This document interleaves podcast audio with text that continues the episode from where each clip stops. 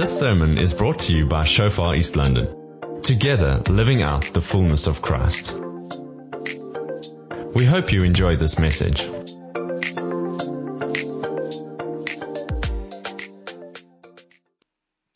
So are you ready to box the devil this morning? Because I am. How many of you have seen the, the movies How to Train Your Dragon? If you haven't, it's a must. Where's the hands? How many of you? Yes.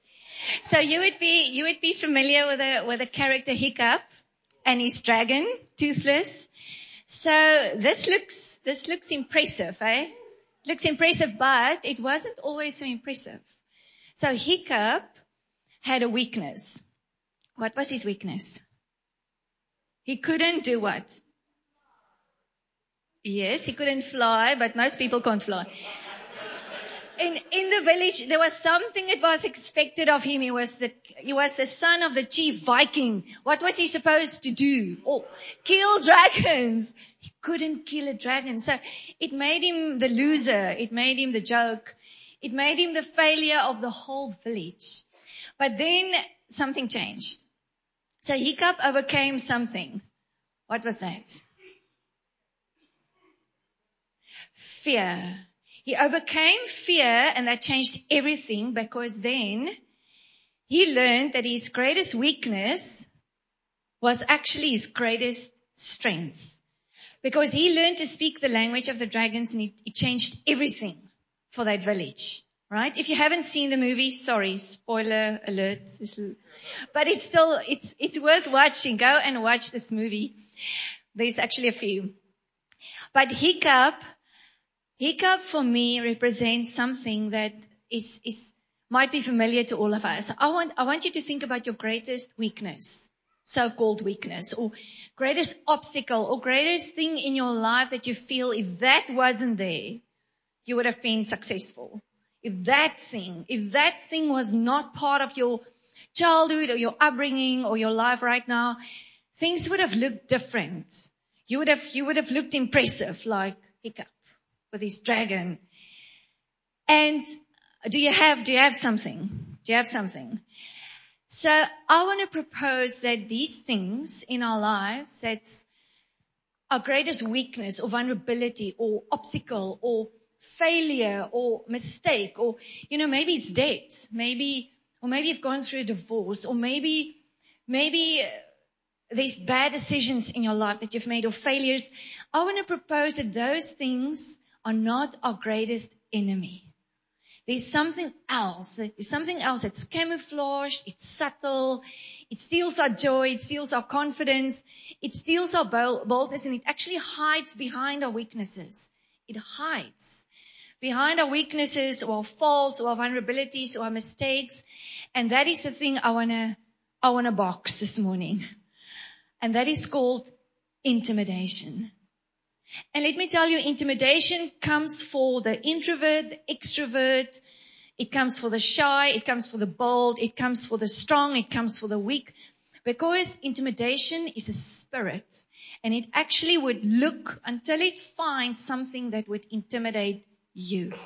You know, and, and often, you know, in the past, I would often look at people who are bold and confident and brave and, you know, I wish I can be more like them because in my mind, they fear nothing.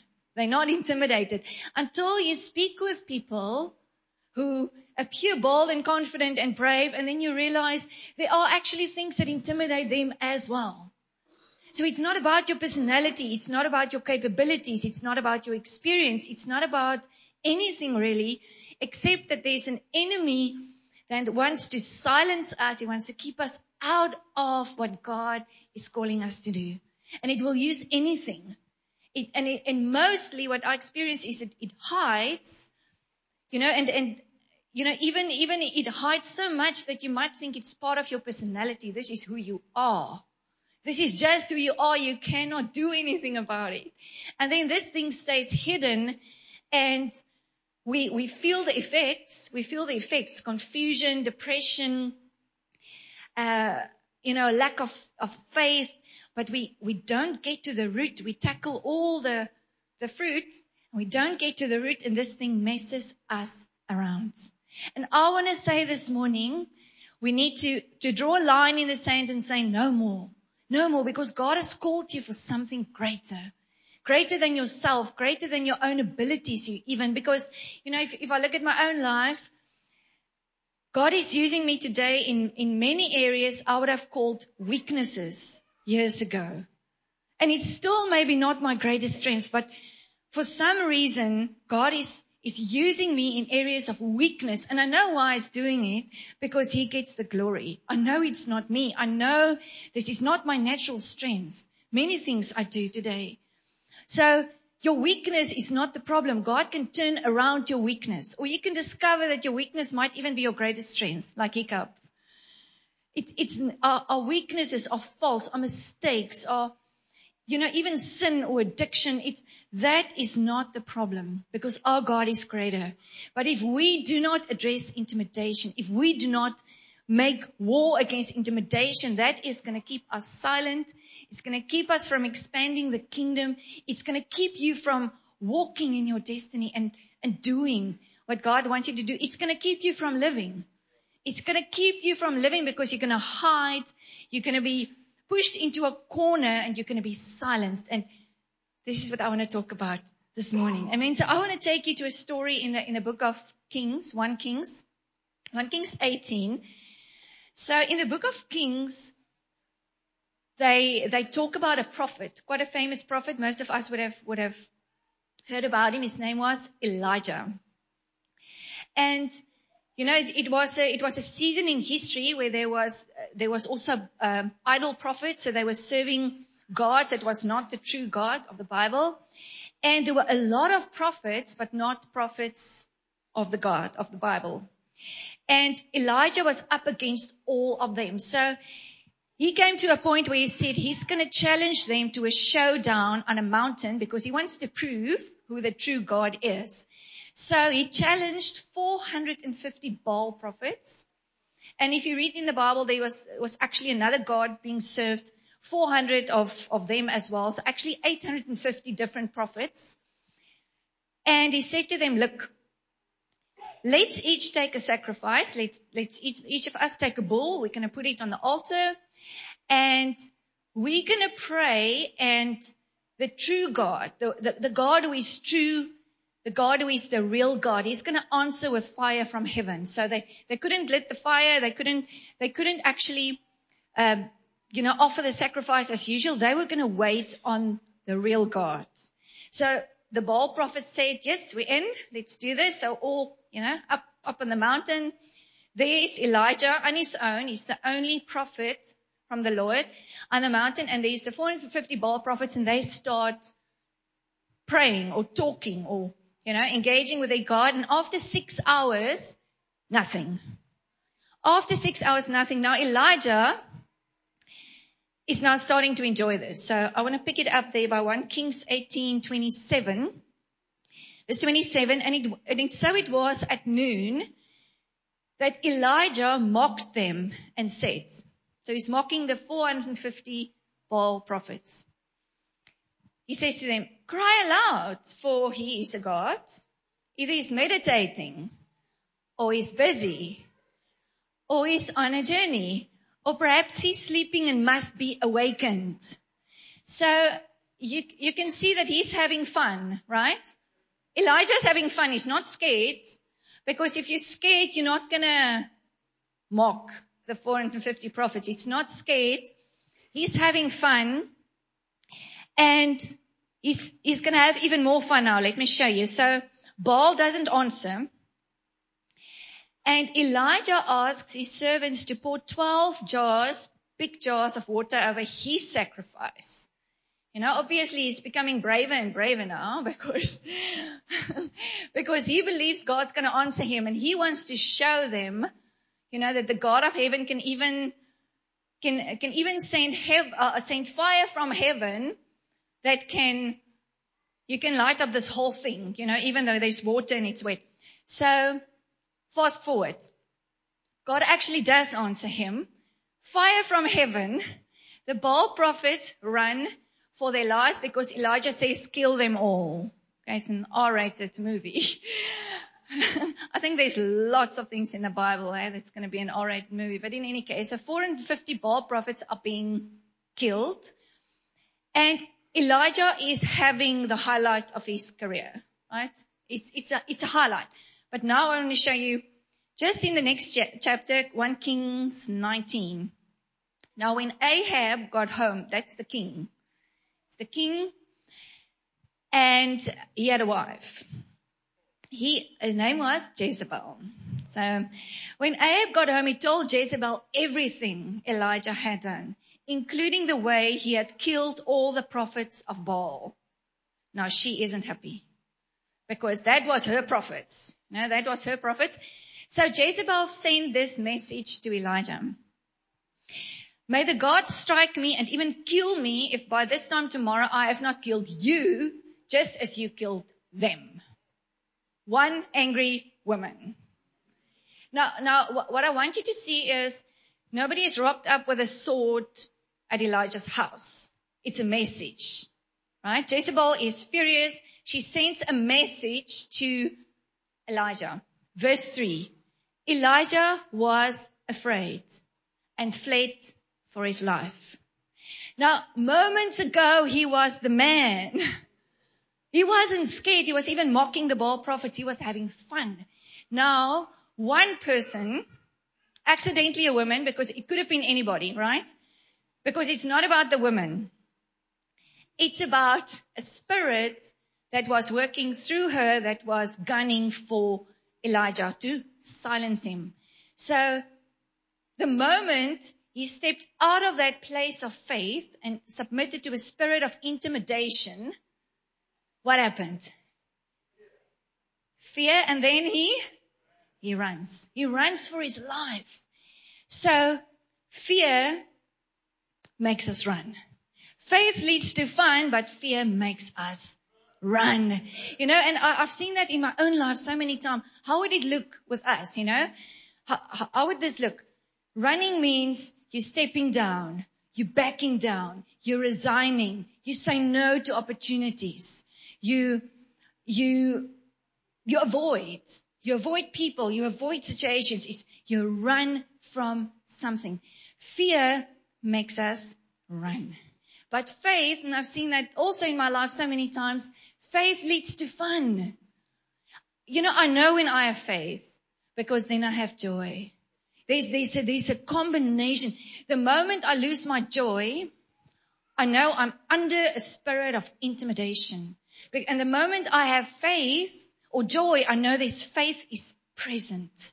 And I see this in the story that Elijah had fun. It wasn't just all serious, you know, God's going to send fire from heaven. He was actually enjoying the moment.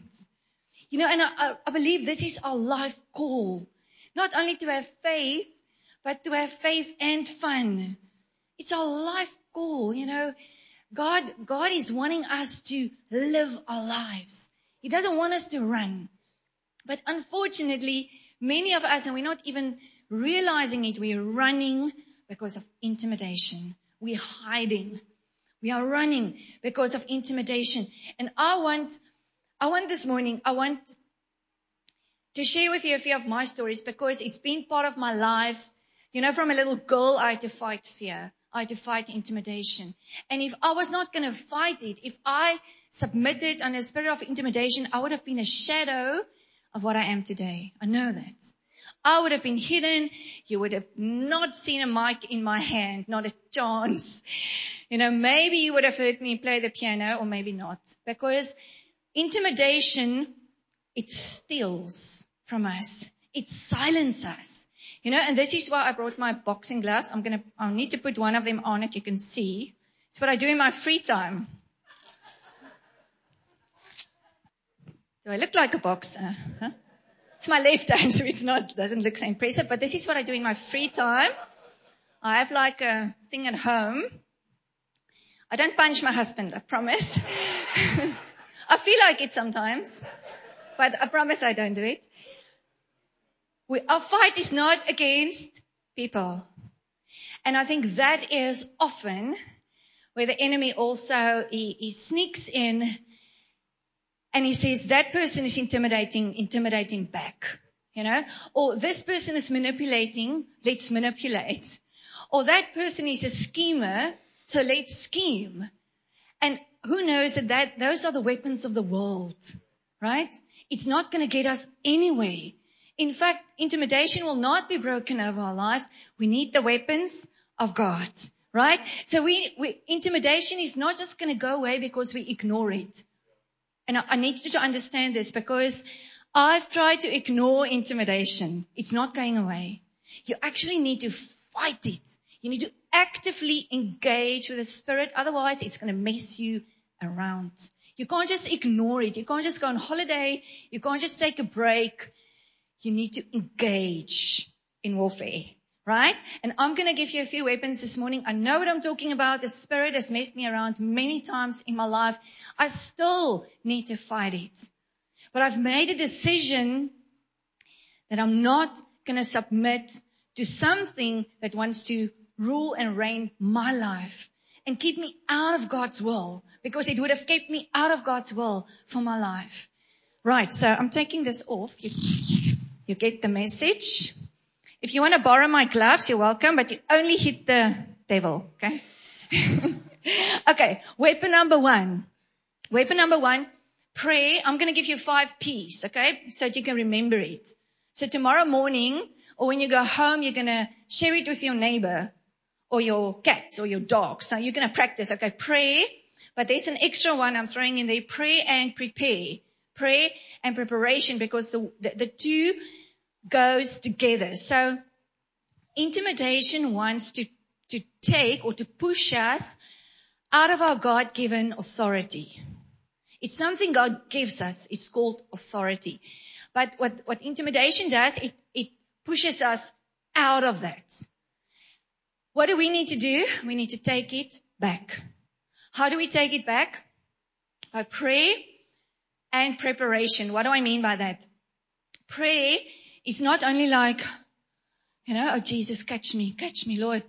I'm scared. You know, there's this fearful kind of uh, God, please help me. You know, that kind of pray. No.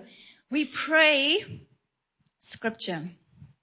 If you speak to the people who lead our Ignite and our prayer groups, they will all say this is how we pray or one of the ways how we pray. We take scripture and this is how we pray.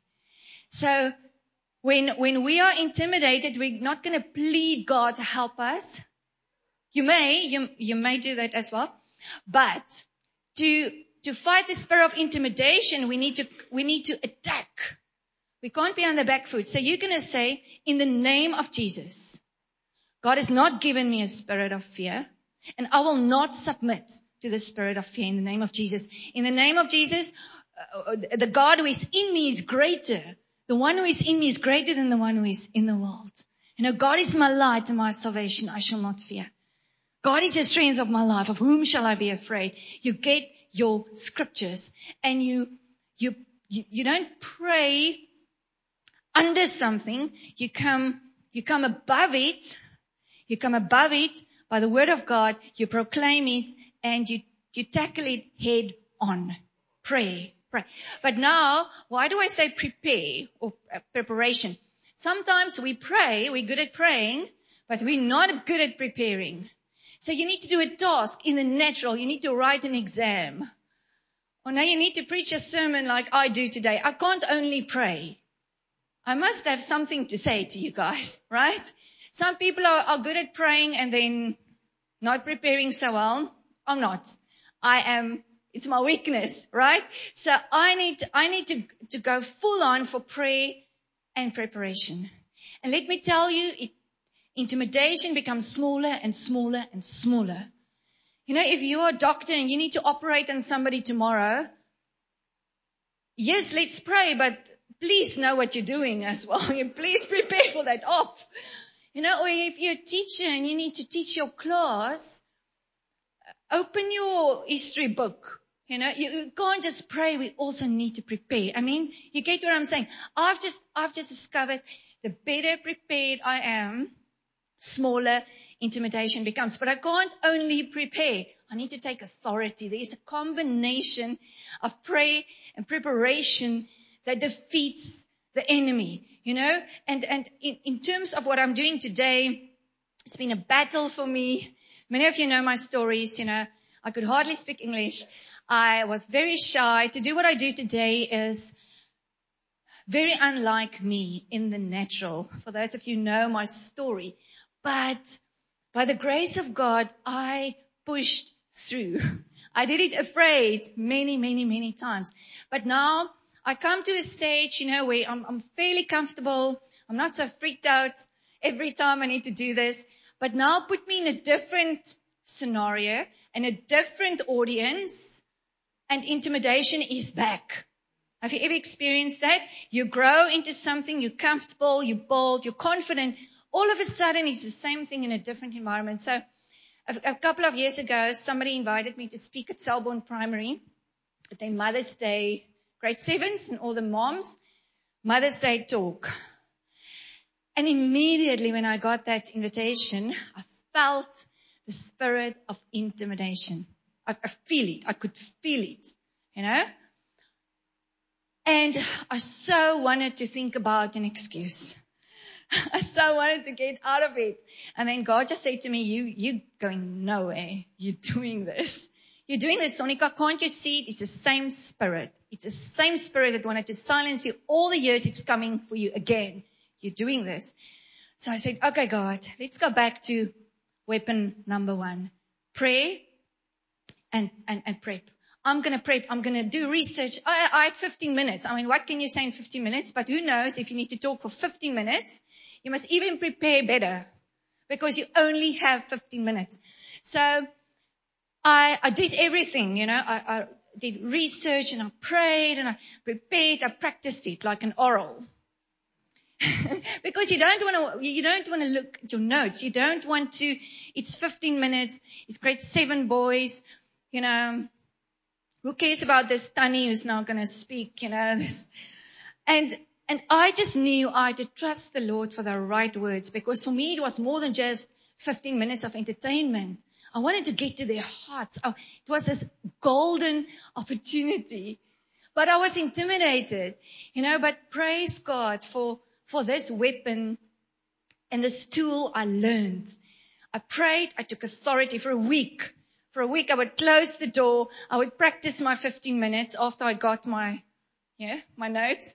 I would, I would, I would speak to this thing. and say, Lord, in the name of Jesus, you've given me this opportunity. I will not be scared. I will not be intimidated. You know, and on the day it was amazing. It was glorious. I was bold. But if you, if you would have seen me the week before the time, it would have been a, a different story. But in my inner room and at home, I won the battle.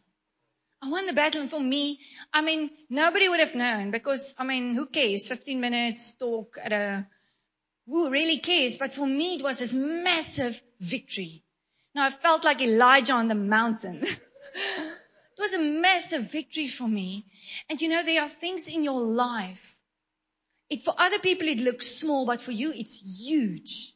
But you need to overcome it and to hide away and to back away and to run away and to resign and to, and to, to hide is not the solution. Because you see, it's not a once off thing because this thing is going to come again. That's the problem. You know, if we can hide once and then the next time we are bold and strong, fair enough. But the next time you're going to be even more intimidated. And that's what I've learned. If I do not engage, if I do not make war, next time I'm more intimidated. I am more fearful. I'm more anxious. And that's not a life I want to live. That's not the life you want to live. So weapon number two, perseverance. This goes hand in hand with prayer and preparation because if you do it once and you hated it, it doesn't mean that you shouldn't do it again. Or even if you've done it 10 times and you're still struggling, it doesn't mean that it's not for you. You know, I know many people of you are familiar with Todd White and his ministry, he's an uh, American pastor and evangelist. He is an incredibly bold, confident, strong, man, you know, he doesn't look as if he's scared of anything. But he shares that he prayed for a thousand people. So he's got a healing, healing ministry and, um, you know, evangelistic ministry. Um, and he doesn't look scared, but he says that he prayed for a thousand people before the first one got healed. A thousand. And now he is in this ministry where it looks so easy. It looks as if he is not, doesn't have a scare hair, um, a bang sy kop. Okay. There's nothing like that in English. Or is there? Okay, anyway. He doesn't look scared, but he had to pray for a thousand people. So imagine that journey. Getting to the 444th person and it's a failure. It's not working. But somehow God has given him the grace to persevere. What if he did not persevere? He would have been under this spirit of intimidation for the rest of his life. He would not have fulfilled his calling a thousand times. I think many of us have, have uh, you know, still a few times to go. Not, not only maybe praying for people who are unwell, but with anything. How many of us have tried a thousand times before we had success? It's, it's a lot. Often we give up by the 10th or the 15th or maybe even by the second time we do something like, oh no, this is too scary. This is too intimidating. I'm not going to do that to myself. Perseverance. You know, some of us struggle to pray in a group. And I want to encourage you this morning to fight that. Not to submit under this, oh, I struggle to pray out loud in front of people. This is just who I am. Other people can do that. It's their giftings. Nonsense. You are called. You are called for more than this. So I want to encourage you in a in the life group, when the leader asks, the next time they ask, who's going to open in prayer for us? And you just want to like, you know, not me, please don't pick me, don't pick me. Volunteer. So I will do it. And then just do it. And who cares if it's not perfect? Who cares if it's not, if you don't feel bold or strong? Just do it. You know, six months from now, you're going to be a different person. So I want to encourage you, whatever it might be that's messing you around. Maybe you don't see it as being messed around, but I promise you, we are being messed around by the spirit of intimidation because it wants to silence us. Make a decision and say, I will not be silenced. Amen. Make a decision. Weapon number three, prophecy. So what the enemy wants to do, what uh, spirit of intimidation wants to do, it wants us to believe lies about ourselves, our future, our family, our circumstances, any kind of lie. Now, how do we conquer that? How do we counter that? We prophesy the truth. So I want to show you two interesting scriptures in the book of Timothy. So Timothy was a young man and the apostle Paul wrote a few things to him to encourage him not to be intimidated or let no one despise your youth. So 1 Timothy 1 verse 18, the apostle Paul writes this, this charge I commit to you, son Timothy, according to the prophecies made, previously made concerning you that by them you may wage the good warfare. So there's something very interesting here. So often when we receive a word from the Lord, sometimes it feels nice, you know, encouraged, but then we kind of either forget about it or we don't write it down and it's forgotten. It's, it's gone. But according to this scripture, a prophetic word is a weapon. It's like a boxing glove. We need it, we need to use it to punch the enemy. And as a, now look at 2 Timothy 1 7. This scripture most of you would know. Same, it, the apostle Paul writing to the same person, right? Timothy. For God has not given us a spirit of fear and timidity, but of power and love and of self-discipline. Some translation says sound mind. Now, I want you to connect the two. It's two different books, but it's the same. 1 Timothy 1, 2 Timothy 1. The apostle Paul is writing to a young man with the name Timothy. So if, if I look at this, you know, I don't think the apostle Paul would have written this to someone who was not scared. So obviously Timothy battled with intimidation. You know, if you look at at, at, at the book, uh, 1 Timothy 1 and 1 Timothy 2. So, but in the first book, chapter 1, the apostle Paul tells him, by the prophecies previously made concerning you. That is what you need to wage the good warfare. Now, it's very clear to me. You know, the moment we are scared, the moment we are intimidated, our prophetic words are a major, major weapon to wage the war. And this is why we need to dust off our prophetic words. We need to dust it off. We need to look it up. We need to go back to it you know, I, I recently just went through a book. I'm now making notes electronically, but I went back to a book that I used before we moved to East London, where I wrote down all my prophetic words and significant things that God spoke over me, you know, and I was amazed. I was amazed by words that I have received in 2008, 2004, that it, it, I mean, back then it felt so unreal. It felt so not me and not my future, but you know, it's, it's words that God has, has, has, it has come to pass. But, but through the years, you know, every time when I experienced intimidation, the prophetic was a major tool for me to counter the lies of the enemy. You know, at our, at our awaken or call to surrender weekend, I was so proud of the ladies in our church because we had about 50 leaders and we asked them to prophesy over each and every one who attended the Saturday night. And some of them were really intimidated. It was, it was a big thing, you know, for them because the people were queuing, hey? You had, you had five minutes and then the next one comes. So it's not as if you prophesy over one person, they're queuing and you need to Get a fresh word from the Lord. And many of the, the ladies are just like, oh my goodness, I don't know if I can do this. But we gave them no choice. Praise God for no choice. And you know, some of, some of the stories and the testimonies that, that have come, actually most of the stories and testimonies have come from our leaders who said they did not feel qualified. They did not know how to do this, but they stepped out of the boat. They addressed or they, they, they made war against intimidation and they did it. You know, and for me, it's like a double punch to the enemy because our leaders stepped out. They overcame that intimidation, but then they've given somebody else a word that they can use in the future against the spirit of intimidation. So for me, I was just so incredibly proud. I want to encourage you, do not allow intimidation to keep you silent you guys have so much to give, all of you. But the enemy wants to silence us. And it's up to us whether we're going to allow it or not.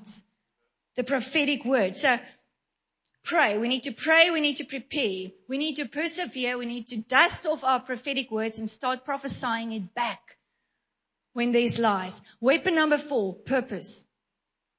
So when we go through difficult seasons or painful seasons, the spirit of intimidation wants to convince us to play it safe, to protect us from more pain. I want to say this again. So when we go through difficult, painful, challenging seasons, I believe there's a, there's an underlying spirit of intimidation who wants to keep us silent, keep us keep us from stepping out, encouraging us to play it safe to avoid future disappointment. You know, and often we, we just see it as self-care or we're just taking care of ourselves and I'm all for that, right? Sometimes we need a break. Sometimes we need a, a fresh perspective. Sometimes we need to really just take care of ourselves. But if it goes on for too long, it becomes a spirit of intimidation that wants to keep us from stepping out because what if? What if stepping out would lead to more pain, more disappointment?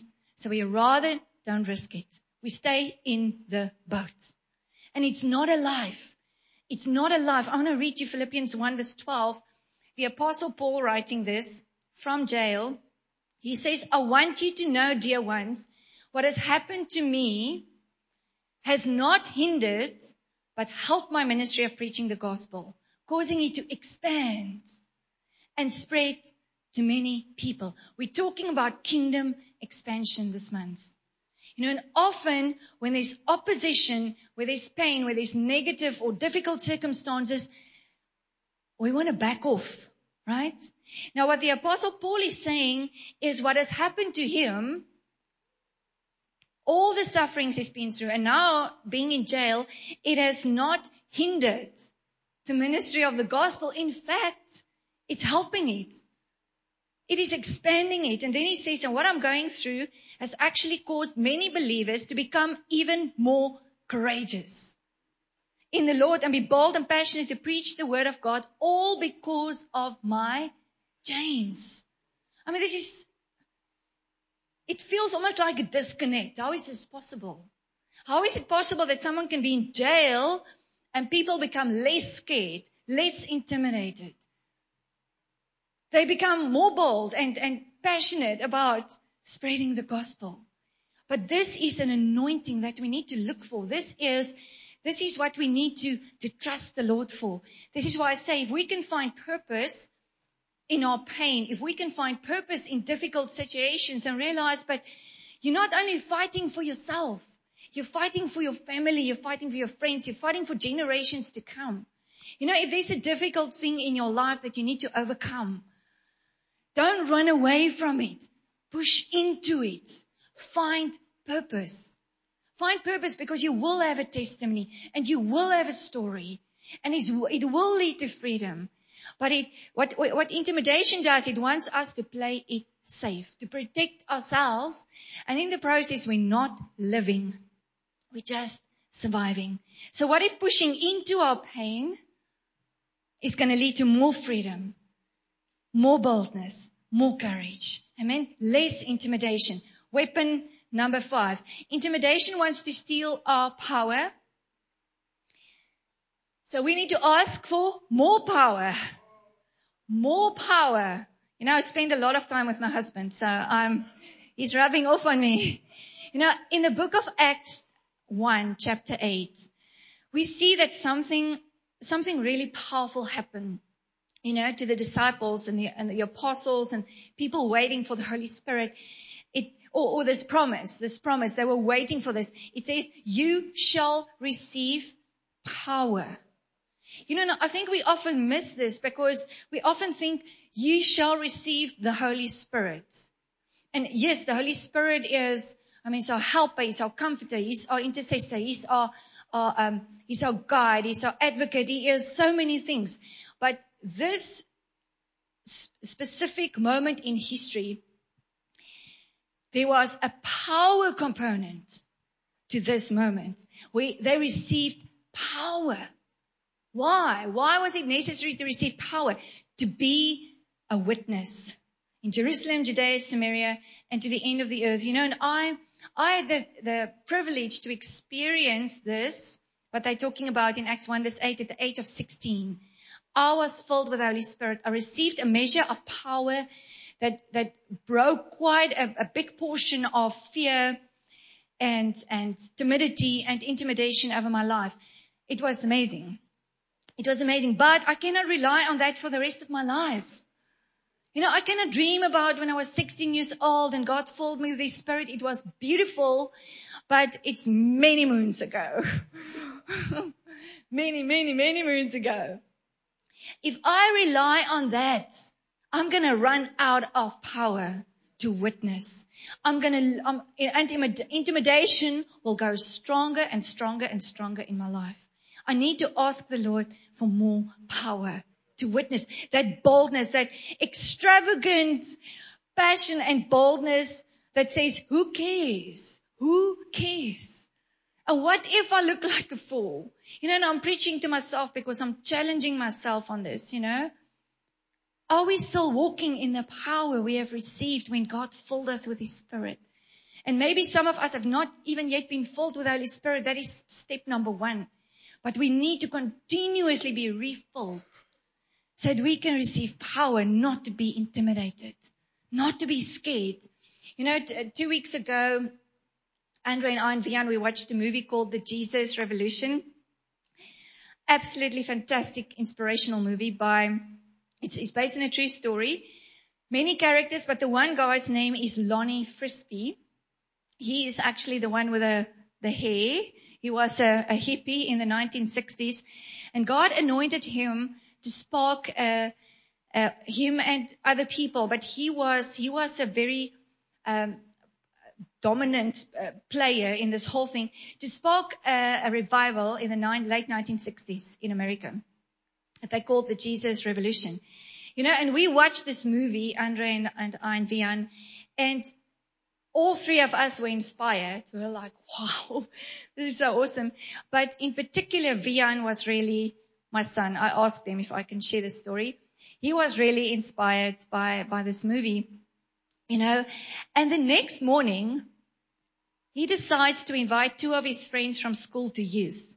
Now, it sounds like, oh, you know, is that a big deal? It doesn't sound like a big deal, but for him, he's been wanting to invite them for more than a year. But for some reason, it just felt so intimidating. You know, what are they going to say? Would they come? Would they not come? If they do come, are they going to like it? Would my friends like them? Would, you know, it, because they, it's friends who do not know Jesus. So for him, it was this massive step. And after we watched this movie, you know, that, that was all about a, a, a, um, a revival, all about people who did not care what other people think, all about an anointing to reach the lost, all of a sudden it's, it's a done deal. It's a non-issue. He invites them. They rock Sabbath youth. They come. We need to get, get them back there. That's the next step. But it's not as if they didn't like it. It's not as if they didn't come. He invited. They came. So, but the spirit of intimidation wants to make this big thing out of a small thing for God. And we, we, we don't do it because we're intimidated. But because we were exposed to this anointing of reaching the lost, it became a non-issue. It became so easy for him. You know, and this is why, why Andre is pioneering the, the Fivefold Ministry Academy because we need this. We need exposure to people who flow in, a, in an apostolic anointing, an evangelistic anointing, and the, and the prophetic anointing, and the pastoral, and the, the teaching anointing. We need this because otherwise we will only do what we feel comfortable with and never be inspired to step out. So I want to encourage you to, it's, it's not just a, a side project. We want to expose you to people with an anointing so that we can become bolder, more confident, more courageous. You know, I've just seen that by just watching a movie of a guy was, who was not scared. We received boldness. It was so awesome. So what, what is, why do we talk about this? Why do I go on like this for 40 minutes and, you know, let's fight intimidation and let's box the devil? Why? Because faith leads to fun. And fear makes us run. And I'm tired of running and I'm sure you are as well. We, we should get to a point where we say no more. We're tired of running. And we're tired of a life that's not filled with joy and faith because the two go together. I, I really believe true faith, it's not just stressful. You know, because sometimes faith looks so stressful for the conservative safe players like me, you know. You know, the big things, trusting the Lord for a million rand, you know, it, it, it could become stressful, but I realize if it's true faith, that it won't, will not be stressful. There will be fun. We will enjoy the journey. And this is what I want. This is what I want for me, for you. Faith leads to fun, but fear makes us run. Let's stop running. You know, Proverbs 28 verse 1, uh, familiar scripture maybe for most of you. The wicked flee when no one pursues, but the righteous are bold as a lion. Now I'm going to give you my version. Don't tell anyone that I've rewritten the Bible. But the intimidated, this is my version, just between us today. The intimidated flee when no one pursues. Remember Elijah? There wasn't even somebody chasing him yet. He got a message and he was running. The intimidated flees when no one pursues. It's so intimidating you already run. But the faithful are bold as a lion. Boldness. it leads to freedom. Amen. So are you ready to box? Box? Are you ready to box the, the devil? Okay. Please stand with me then. I just want to call out a few things and then we're going to we're going to pray.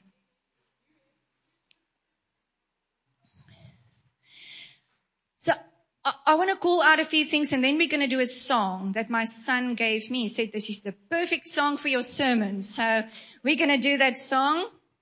We're going to trust the Lord for more boldness. But I, what I sensed when, when I was preparing I feel that for some of you, you've been compared to a sibling when you were, when you were younger. Or maybe still even you compared to a sibling or compared to your mother or compared to your father, compared to a family member. In fact, I feel people might even have said, if you could just be more like your sister or more like your brother. And that opened a door for a spirit of intimidation in your life. So you, you are literally like a shadow of what God calls you to be. A shadow in terms of your confidence and your boldness and your career and your, your, if, if, your effectiveness and your productivity, you are a shadow because there's a spirit of intimidation that is keeping you from being you. We need to pray for you this morning. I feel some of you have been battling with intimidation from childhood. It's coming with you from childhood. And I feel some of you even have like important and, and, you know, positions at work. You are a leader. You are you are a manager, you're a pioneer, but you still battle with intimidation. There's so many voices that tells you you're not good enough and that you're a failure. We want to break that down this morning. We want to break down the lies of the enemy. Okay, I feel some of you, if you are still at school or the, the teenagers this morning, I feel some of you really battle at school, socially, academically, not because there's something wrong with you, and I even feel if there's somebody listening online this morning, this is a word for you. The, the enemy is intimidating you at school and you lose your confidence before a test or before a sports match or be, before many, many situations at school, you feel like a failure. There's nothing wrong with you. There's a spirit of intimidation. And we need to, we need to make war against that this morning. Some of you battle at work, especially when it comes to technical things. I remember being extremely intimidated at work when it comes to very technical accounting issues. And I had to fight that. I would blank. I would, I would have moments where I cannot think.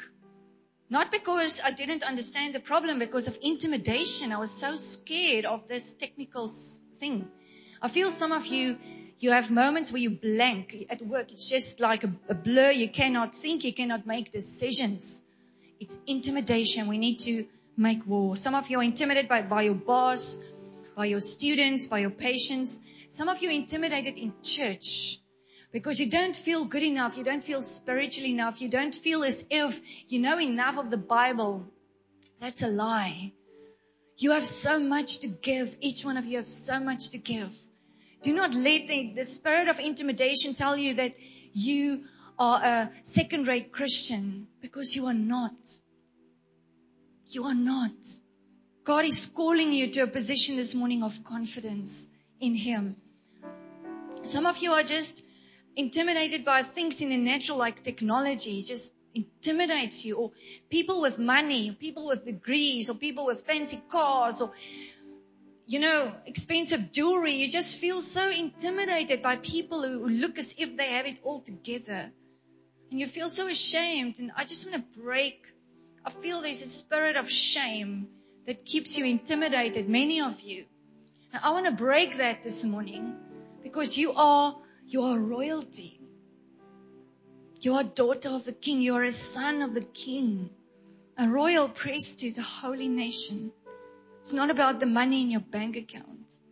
It's not about the car that you drive. It's not about the way you buy your clothes. You are a daughter and a son of the king.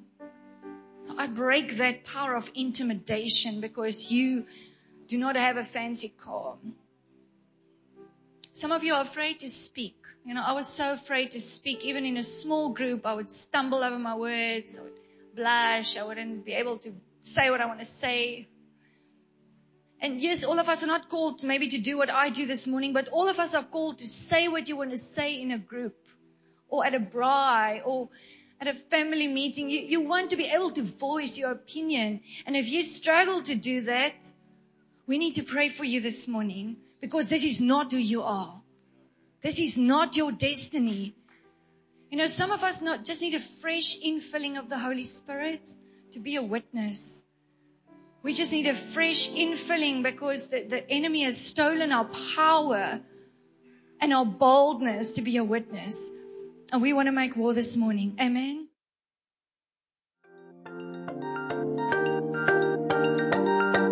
Thank you for listening. Find more on Shofar East London's podcast channel. Let's do life together.